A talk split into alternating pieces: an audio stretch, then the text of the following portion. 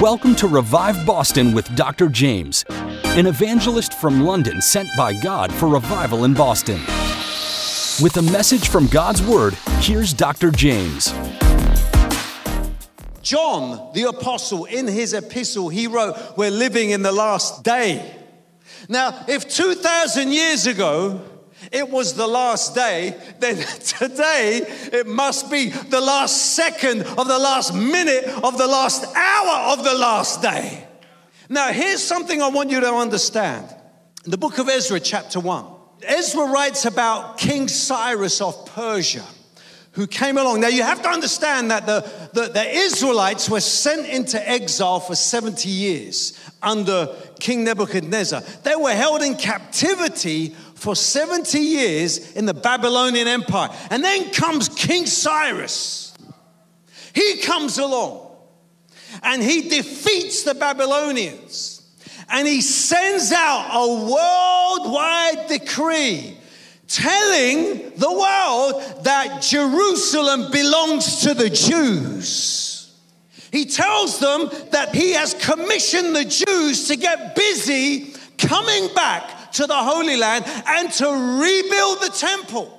You'll find that in Ezra chapter 1. Why is that significant? I tell you why.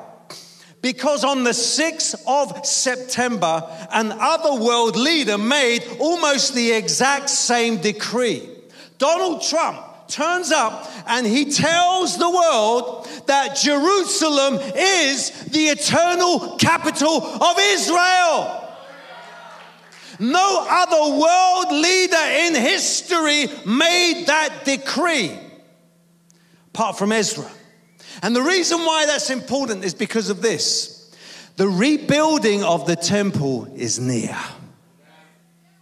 And Jesus said, when you see the abomination of desolation, when you see the temple rebuilt, in other words, and the Antichrist comes to declare himself as God, he can't do that unless the temple is built. He said, Look up, for your redemption draws near.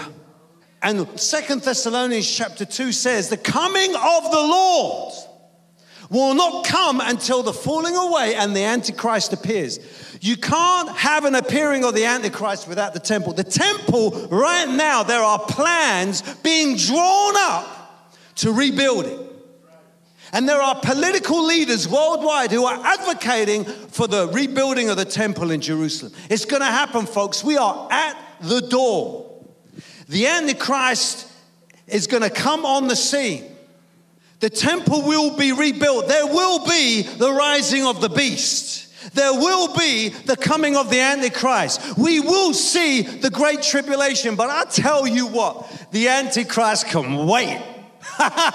he can wait because before he comes, we're going to see the greatest revival the world has ever seen.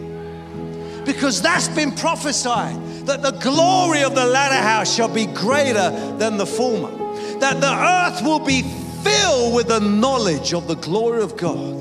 And on the day of Pentecost, the first outpouring of the Holy Ghost came. In the last day, says God, I will pour out my spirit on all flesh. To hear more from Dr. Jaymz, tune in to WEZE 590 AM The Word Monday through Friday at 6:55 AM and 8:25 PM or WORL 100.3 FM at 7:55 AM.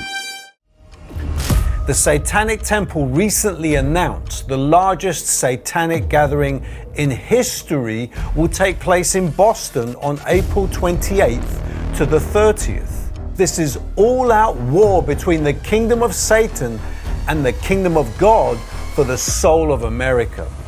As a counter-offensive, I'm sending out a rallying cry to every kingdom church and clan and group across Boston and America to come together for a three day Revive Boston gathering on the same weekend. The exact location is to be announced. And we will launch powerful weapons of worship, the Rhema Word of God, and prophetic prayers that will shake the kingdom of Satan. Join me at Revive Boston in April and let's go to war. To register your interest, go to reviveboston.org now.